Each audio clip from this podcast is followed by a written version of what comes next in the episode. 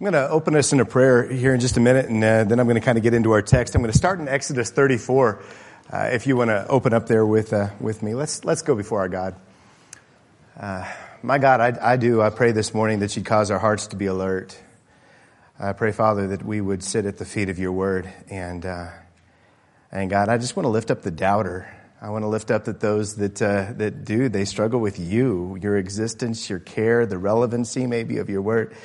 And I pray God that you would breathe clarity and vision in their experience. And, and I pray for those of us that have been maybe around your word or around religion all of our lives, and maybe it gets faded and it gets old and it becomes routine and we lose our passion I also pray for clarity, pray for vision.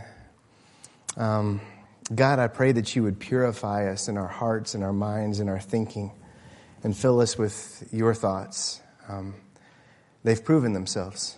You've proven yourself, and I praise you for the beauty of the message um, that I pray would exist here this morning. It's in Christ's name. Amen. So I want to start in Exodus. I want to kind of uh, carry you into what I believe Paul's thoughts are at, at the close of um, 2 Corinthians chapter 3, which is kind of going to be the body of our text this morning. Uh, but he begins with these thoughts. This is, this is the passage from Exodus 34. Now this is when Moses is coming down from Mount Sinai, okay? So that's where we're going to begin here. Beginning in verse 29, the text reads, When Moses came down from Mount Sinai with the two tablets of the testimony in his hands, he was not aware that his face was radiant because he had spoken with the Lord. When Aaron and all the Israelites saw Moses, his face was radiant and they were afraid to come near him. But Moses called to them, so Aaron and all the leaders of the community came back to him. And he spoke to them. Afterward, all the Israelites came near him and he gave them all the commands the Lord had given him on Mount Sinai. When Moses finished speaking to them, he put a veil over his face. But whenever he entered the Lord's presence to speak with him, he removed the veil until he came out. And when he came out and told the Israelites what he had been commanded, they saw that his face was radiant. Then Moses would put the veil back over his face until he went in to speak to the Lord. Uh, now, what's so cool about Paul is, man, he grew up this is, this is a guy that grew up a Pharisee. He studied the law all of his life. And I love to talk about uh, Galatians chapter 1 and other places where Paul refers to um, the struggle, it seems, that he had in coming to Christ and having to make sense and rethink everything that he thought he knew. I don't know if you've ever been hit in your walk with God or your walk outside of God where you had a paradigm, you had a way of looking at religion or a God or a life and all of a sudden, all of your values were shaken, shattered. And you had to rethink everything. Maybe you grew up in a form of religion that was extremely dogmatic, extremely legalistic, and you had these ideas in your mind that that's scripture. That's what that scripture teaches, or something like that. And all of a sudden, later in life, that foundation gets shaken. Um, that's what happens to many of us, and I think it's a beautiful experience in life where you have to rebuild from the ground up. What do I really believe about God? And that's exactly what happened with Paul, and he's rethinking this story. And he's thinking, man, isn't that something? Isn't that crazy? That when, when uh, the law was read, Moses put a veil over his face. Now here's what's crazy is in, in Jewish tradition, this is what Paul would have experienced. Walking around Jerusalem, walking around Jewish culture, you'd see men with these, they're much longer than these, but they like cost $200, so I didn't get one for my sermon. They're longer. They would have blue threads in them, and at the corners, uh, you would have what's called the tzitzit, and it's these five knots. And you've heard this before, and we've talked about it before. Five knots at every corner, and it represents the law. And this, this prayer shawl is, would represent the law of God. So when a man would come before God in prayer, and you've seen images of this, they would do what? They do what's called tenting yourself. And they would put this over your face. Now don't I look better? You put this over your face and you're in your prayer closet, but it's represented by the law. When Paul says to the men, and I'm not going to go here today, but it's a crazy deep study. When you talk about head coverings in 1 Corinthians, and we were like, oh, should we cover our heads? Should we not cover our heads? Men, women, all this stuff. I'm going to tell you this. It's way deeper than most people think that study is. It's not simply a cultural, no, it's crazy because you know what he said was against Jewish culture. Men were supposed to cover their heads when they prayed with what represented the law. He says, Men, do not pray with your head covered. Stop it.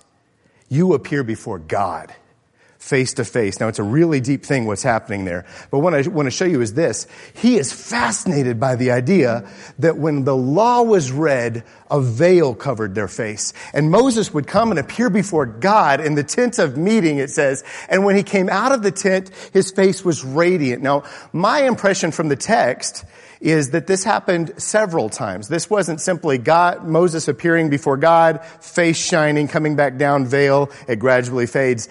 It appears in the text that whenever he would appear before God in the tent of meeting, his face would become radiant. And he would come out and speak the word and then have to cover his face because of the fear, it says, that the people had of Moses. Man, I'd be scared too. This fear that you had of this man, and he says, isn't that crazy? that whenever the law was read then, a veil covered it. And whenever the law is read today, and whenever you come before God, what, what is this veil doing? And he said, isn't that interesting that God does this? And he develops this idea in 2 Corinthians 3 about what this veil is. Even in the tent of meeting, the tabernacle later would become the, the temple um, of Solomon. That would be destroyed. Later it would become the temple of Herod. You look at the maps at the back of your Bible. Did you know that every time that, when it goes from the tabernacle to the temple of Solomon to the temple of Herod, every time more walls and more veils were, um, were installed.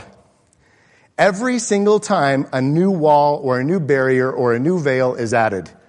To the point that by the time you get to the, the, the time of Solomon, if you have what represents God in the, the, the ark and the table of the testimony there in the, in the mercy seat, you would have the mercy seat. Then you would have the veil separating the Holy of Holies from the most holy place. Um, you would have another veil separating that from the court of the, uh, the, the, central court out there. The, and then you would have the court of the women. And then you would have the court of the Gentiles. And each time you had a wall separating and separating. And then finally a wall separating that which was impure, unclean, um, not worthy to come into the temple at all. Um, there were at least six walls dividing the people from God. Okay, this is what you're seeing. And, and, Mo, and Paul is just excited about this idea of the veil. Now I want to bring you into our text and look at what he says here. This is 2 Corinthians chapter 3, beginning in verse 7. Now if the ministry that brought death, which was engraved in letters on stone, came with glory, so that the Israelites could not look steadily at the face of Moses because of its glory, fading though it was, will not the ministry of the Spirit be even more glorious? If the ministry that condemns men is glorious, how much more glorious is the ministry that brings righteousness? For that was, was glorious has no glory now in comparison with the surpassing glory. And if what was fading came with glory, how much greater is the glory of that which lasts? Therefore, since we have such a hope, we are very bold. We're not like Moses who would put a veil over his face to keep the Israelites from gazing at it while the radiance was fading away. But their minds were made dull. For to this day, the same veil remains when the old covenant is read. It has not been removed because only in Christ is it taken away. Even to this day, when Moses is read, a veil covers their hearts. But whenever anyone turns to the Lord, the veil is taken away. Uh, now, before I finish this section, yesterday at uh, the Church for the Homeless, man, we had a, about how many people we have there? Was it like? We ran out of food, uh, we, we, between 100 and 150, I think. Um, uh, but it was crazy. We had a lot of people there. But one moment at, at, at this assembly was just incredible to me when, um, ooh, Mario led us in prayer. And Mario got up and he said the most beautiful prayer. He said some really powerful things. And afterwards, I walked up to Mario and I said, Man, I just want to say, man, that was beautiful. That meant a lot to me. He didn't say thank you. He didn't say anything. He just looked at me dead in the eye and he said, I believe it. And that meant the world to me. Um, I believe it. I'm not, I'm not trying to show people. I'm not trying to impress people right now. I'm not trying to, no, I came before my God. And I know that I came before my God. And he stood in the most humble way and he told everybody, he said, listen, I know some of you think this is a joke. I know some of you think that this is, he said, but I want to let you know right now, I'm not putting on a show. I believe this. I know this God. And I thought about my experience, and I've shared this with, with some of you before, but um, I brought a paper Bible, which I'm, I do not use enough in, in, church, but we do the digital thing. Um, but I thought about this and my connection to this book. And when you come to church, most of us have gone through this experience. We stand here, and maybe I would represent it, but I know that we are a very poor representation as preachers of, of something so sacred as this, and I know that. But when we come, we sit before this book, right? And most of us go through the same thoughts as, man, is that something that is ancient? Is a joke? Is it irrelevant? And I've said before, I look at people and I say, but God also responds and he says, well, it might be irrelevant to you, but you also might be irrelevant. Um, the Word of God, to me, is something, and this is something we're going to challenge together this morning in looking at Paul's words, is something to me that is the only thing in life that breathes relevancy into life. Everything else outside of it, I would challenge, is irrelevant. Um, but that's that's not something I like to take for granted because I remember a lot of my life I've challenged that idea and I've said, "Man, I don't know, man. These these teachings, these words, I want to be free from that. I want to be free from religion." And then I got to thinking, and I want to share with you just a, just a few excerpts from my favorite chapter that anybody's ever written in life outside of the Bible. Um, um, but um, Slow down, Jeff. Sorry about that, Warren A. I love you, Warren A. I'm going to slow down. uh, when I run out of breath, I know you're. Um, but I want to share with you some of these thoughts here in, in uh, just, just a moment. But um, it hit me. It's impossible to be free, really, in your mind from some control or outside influence. Um, how many of you guys are, um, I'm going to see Apple versus Android in this room. And I know some of you are like, I am liberated from both. But how many of you are Apple people? Okay, well, less than I thought. How many of you are Android people? Okay, I don't mean to slam Androids, but we are about 50 50. So I tried to go to Android. And the reason I had to go back is because of all the junk people put on my phone before I ever bought it. And I know Apple does it too, but I was like, how much junk did you put on this phone before you gave it to me?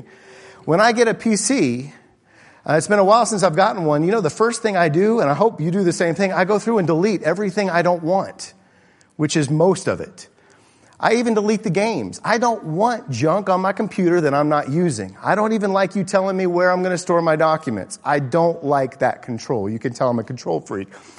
I don't want that junk on my phone. I don't want it on my PC. But you come to realize, why did my PC, why did my phone come with all this junk on it? So the New Testament has this idea, and it really sticks out to me once I really observed that Paul goes there a lot. In Romans, he talks about it, in Romans 8 and other places, that we are renewing our minds. Constantly trying to renew our minds from all the filth and the junk that society has downloaded on it. I grew up and there's all these ideas, all these cultural, we talked about it Steve's class this morning, cultural concepts, ideas, the way we treat people, the things we value was all downloaded into my system early on.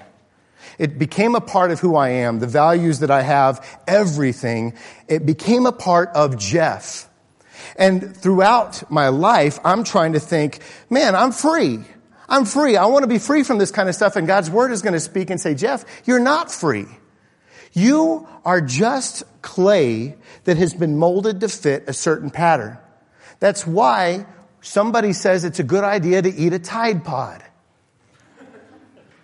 And everybody's like, okay. And they do it. Now, if you don't know about that, don't know about it. But it's a thing. And so all of a sudden, everybody starts imitating a certain walk, a certain way of life because we are so uncomfortable. Hang with me here. We are so uncomfortable in nonconformity, especially the people that pride themselves in nonconformity. We conform. It's hard not to. I almost rolled up my jeans this morning to make the illustration. In the early 90s, we used to do this number. Admit it. If you know members only, you know Swatch, you know what I'm talking about. We used to do this number, right? Please nod with me. I wasn't the only one. I was going to make fun of it, and then Daniel got up here with his sleeve. uh, I guess it came back. But you, you start, you, you, you start doing these things, you start doing these things because everybody's doing it and you conform, right? Well, that's cool. That's great. We do it. We do it in our speech. Did you know that when you're in a conversation with somebody, sociologists will tell you, you conform your speech patterns to their speech patterns. You control your, but you, you conform your bodily movements to theirs. We do it even when we're not aware of it. We're constantly conforming to the way other people are acting and thinking. And it's so crazy and it's terrifying to me that Paul is going to come in and speak into the picture and he's going to say, listen, you aren't free from this. You are conforming to something. So Christ is going to give you something to conform to. And Romans is going to take it a step further and he's going to say, and in doing so, when you conform to God and you conform to his will and you conform to his image, you prove, you demonstrate, and you experience his good, pleasing, and perfect will and you experience the wisdom of God. Because, and I'm going to get back to our text, because it is what you were designed for. It is living according to your design. Um, most of you men are like me, and that even though you might have a tool for everything in your garage, you end up using whatever is simply convenient. If I need to hammer a nail in, Instead of going to get my hammer, I use whatever hard object is close to me half the time. You know you do the same thing. Whenever you do something, you use things that are not their intended use. You use it for something different. Usually disaster happens. We've got all kinds of, you ask the men in here, we have all kinds of creative stories about trouble we've gotten into because we use something against its intended purpose. When is a bird as a creature, incredible creature. When is a bird at its best? When it's doing what it was designed to do fly, right? When is a fish at its best? When it's swimming. This is what it was designed to do, and God's incredible design is evident throughout creation. Something is at its best when it's doing what it was designed to do. Your life will frustrate you no matter what you do and what you commit yourself to in this world. No matter how accomplished you become, your life will frustrate you if you are living outside of your design. Your design is life in Christ. That is what you were designed for. This incredible verse in Genesis, the opening chapters of Genesis, says this God made them in his image. Male and female, he created them. And it's one of those questions that throughout the years scholars have debated what on earth does that mean? And I'm not even going to get into it, but I'm going to imply some things. What does it mean to be made in God's image? What I have arrived at is this. Steve in his class this morning said we need to make sure that we're asking the right questions when we come to Genesis. And we've asked a lot of wrong questions. I am convinced of this. Asking what does it mean to be created in God's image is the right question. Paul builds on that a lot, except he puts a twist on it. I'm going to read some verses to you. Says this. First, I want to begin with the next chapter where um, Brad's going to be next week. It says this in verse 3 Even if our gospel is veiled, it's veiled to those who are perishing. The God of this age has blinded the minds of unbelievers so that they cannot see the light of the gospel of the glory of Christ, who is the image of God. So Genesis says you were created in God's image, And then all of a sudden in the New Testament, you see this wait a second, Christ came in the image of God, but isn't that what I am? Well, this is what he says, in, he had said in 1 Corinthians 13. Now we see but a poor reflection as in a mirror. Then we shall see face to face. Now I know in part, then I shall know as I am fully known. Romans 12, 2, I, I, I alluded to earlier. Don't be conformed any longer to the pattern of this world but be transformed by renewing your mind. That means get your mind back. Get it back from all the corruption that has been put in it. Then you will be able to test and approve what God's will is, His good, pleasing, and perfect will. Throughout the New Testament, this idea of being transformed back into the image of Christ, retaining that, not retaining, uh, renewing that image because somehow it was lost along the way. Christ came to bring it back, and his spirit within us would recreate that in us. Now, I want to show you what I think he's doing and where we're going with that. The text goes on before I get to my C.S. Lewis. Now, the Lord is the Spirit, and where the Spirit of the Lord is, there is freedom.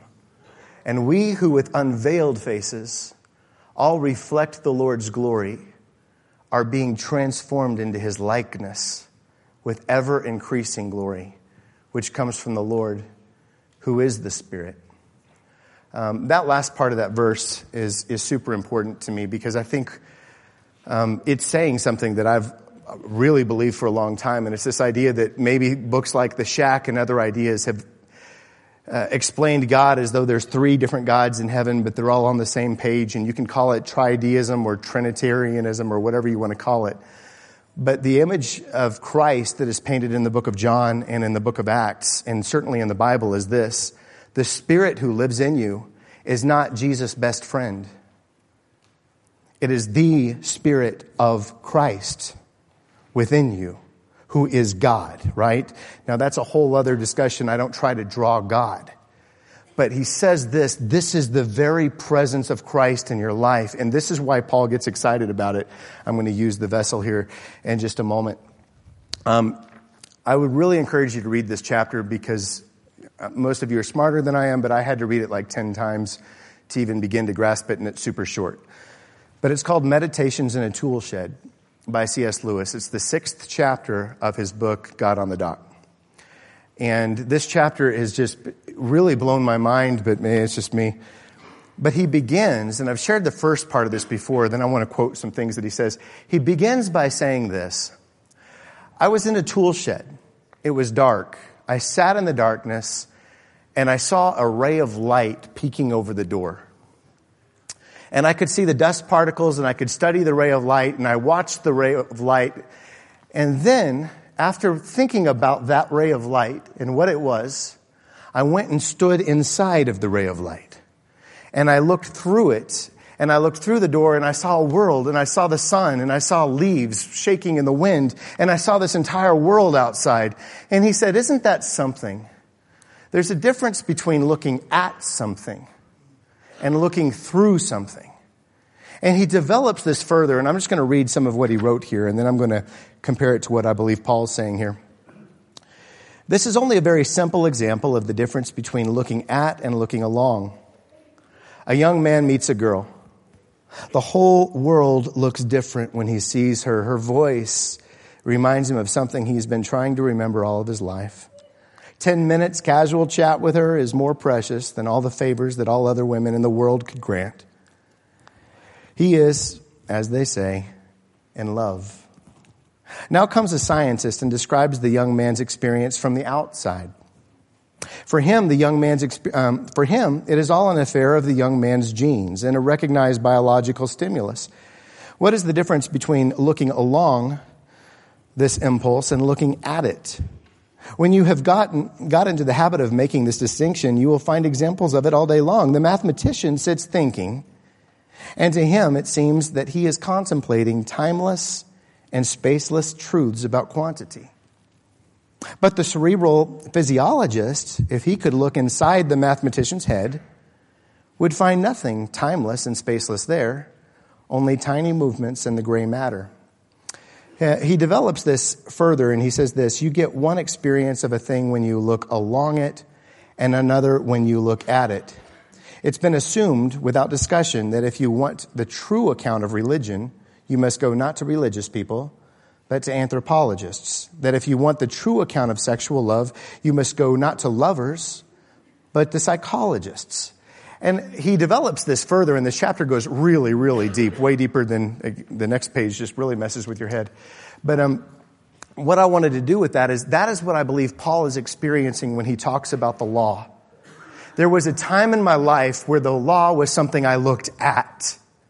It was something that I wanted to be religious. I wanted to be a good person. When I was in high school, my parents can testify to this, and I, I, I love it. I, I get excited about it. But man, I wallpapered my bedroom with scripture. Wallpapered it with little scriptures about that big. I put one up every single day until my whole room was full of scripture. I carried a tiny Gideon's Bible in my back pocket and another Bible in my left hand or right hand. And then I went to school and the Word of God was my life. I loved it. I loved to study it. And I'm not saying that to brag about myself at all. I, am excited about my zeal. But then I wanted to memorize scripture, you know, and, and you sit there and you want to show people. And so I memorized the entire genealogy of Christ. So I memorized um, large portions of books um, did all of these things, and it's what the Jews did early on. We say, man, I want to pursue this, and you study God's Word, and you want to sit at the feet of God's Word, but there's a problem within you. And the problem is you can study this all you want to. And it's like this pot.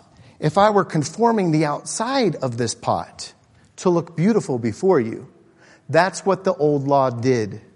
It's making this look beautiful and trying to get everything right, and you fail. And it ends up disaster, and I can't get it right.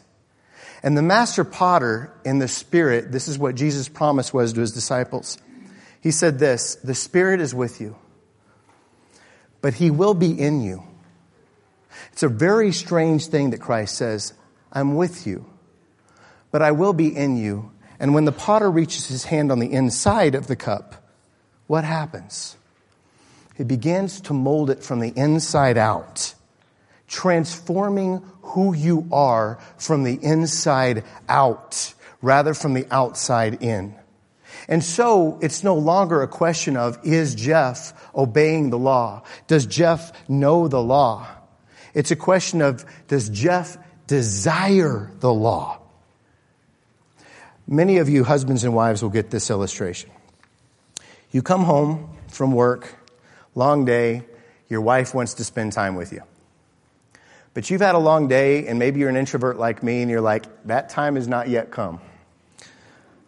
I need Jeff time right now, which unfortunately is a lot sometimes. And I need to spend time by myself or something like that. Now, Melinda, and we, we don't have kids, we actually spend a whole lot of time together, but but Melinda will have this thing, and this is true of a lot of wives, and it's true of some men. We'll have this thing that, man, I want to spend time with you, but I don't want to make rules in our house to say, listen, this is how much time you're going to spend with me, whether you're talking about your kids or you're talking about your spouse. You don't make rules about how much time you want to spend. Why not? You don't want the action. You want the what? Desire. I don't want the actual action. I don't want to command that you come and spend time with me. No, I want you to want that. I want you to desire this. This is what's taking place in 2 Corinthians 3. There's a difference between trying to obey the law externally and saying, God, I want to do all these things for you. And the Spirit of Christ within us has this power, transforming our very desires so that they are His desires, transforming us from the inside out. The, the truth is about God and His nature and His character is that the Spirit of God within us actually transforms us as people. It says this in Romans 8, verse 9. But you are not in the flesh, but in the Spirit, if indeed the Spirit of God dwells in you. Now, if anyone does not have the Spirit of Christ, he doesn't belong to Christ. And if Christ is in you, the body is dead because of sin and the spirit is alive because of righteousness. The truth about the gift of the Holy Spirit in Scripture is this it actually does transform us in our sins and our desires. And if, you, if you've had this idea or this teaching all of your life that says, listen, it's who I am, I can't change who I am, which is, bear with me because I promise you, I've just got like two minutes right here. I want to tell you this. That is the philosophy of this world. I am who I am. Stop trying to change me. And I could apply that to a thousand different things. But the philosophy of this world is don't be ashamed of who you are. Be who you are. Don't let anybody change you. And it's the fundamental difference between Christianity and the world is I'm not who I am. I'm being transformed. I'm being changed. I'm being conformed into something that is so much greater and bigger than me. And the whole idea of being in Christ is saying, God, I give myself to you. You're the potter. I'm the clay. Transform me. Make me different. Make me new. And what ends up happening is we experience a life change and a beauty and we know what it is to live according to your design. And that proves God's existence. It proves his presence. It proves his wisdom. That's what Romans 12 is saying. It proves his beauty by what you experience in Christ as the potter. That is the point, right? So I want to ask this prayer uh, kind of over, over, you guys, and I want to pray for this as we continue our study in, in 2 Corinthians. I pray that you keep that mindset. God, keep transforming me, renewing me. I wish we could sit around right now and just share all the examples of people in this room that could say, the way I overcame this sin in my life was not simply the discipline to overcome the sin. It was that the Spirit of God inside of me transformed that desire altogether, and I no longer have it. I've heard countless testimonies to that in this room. I no longer have it. I now desire something that's altogether different. Um, we're on a journey together, every single one of us. And a lot of you have been in Christ longer than me, quite a bit longer than me, right? And I know that you've got that experience, but I pray that you don't ever get to a point in your walk, and I pray I don't ever. And we hold each other accountable. I pray that I don't ever get to a point where I'm stagnant and I'm no longer moving forward. I'm no longer transforming and I'm no longer allowing God to transform me into His very image. And so, Genesis 1, this thing that we thought was just a theological thing, well, what does it mean to be made in God's image? I actually believe is the grand theme of all of Scripture. What does that mean and what does that look like? And I think Christ is the answer to that. That is what we're a part of. If you're not in Christ, and you come in here and you, you come to church and you look at it and say, Man, I'm looking, I'm watching, I want to plead with you. And I love Daniel's thoughts this morning. I want to plead with you, be reconciled to God. God made him who knew no sin to become sin on our behalf, so that in him we would become the very righteousness of God. That's what he wants to accomplish in his people today. My God, I just want to come before you. And I ask God that um, we would, that we just understand clearly that there are two mindsets in this world today. Uh, there is the mindset that I am who I am. And there's the mindset that I, I, I want to purify the system. I want to erase everything that doesn't belong to you. And I just want to fill my mind, I want to fill my heart with something that is, I was designed for. I praise you for the wisdom is, is difficult and as deep as I believe a lot of Paul's words are here. I praise you for the wisdom that's there and ask God that the veil would be removed completely in our hearts, in our minds, in our lives. That we would stand before you in your radiance and that we would be transformed with ever increasing glory into your very image. I pray, God, that you would frustrate the plans of those that wish to rebel against you. I pray, God, that the path would get darker and colder the farther we get away from you, because it does. And I pray, Father, that you would, you would cause us to experience um, the coldness and the loneliness of being without you. And you'd cause us also to experience the fullness, the clarity, the vision that there is in you. Um, thank you for these words, and I ask your blessing just over our families and over our body. It's in Christ's name we come before you. Amen. Let's stand and worship our God together.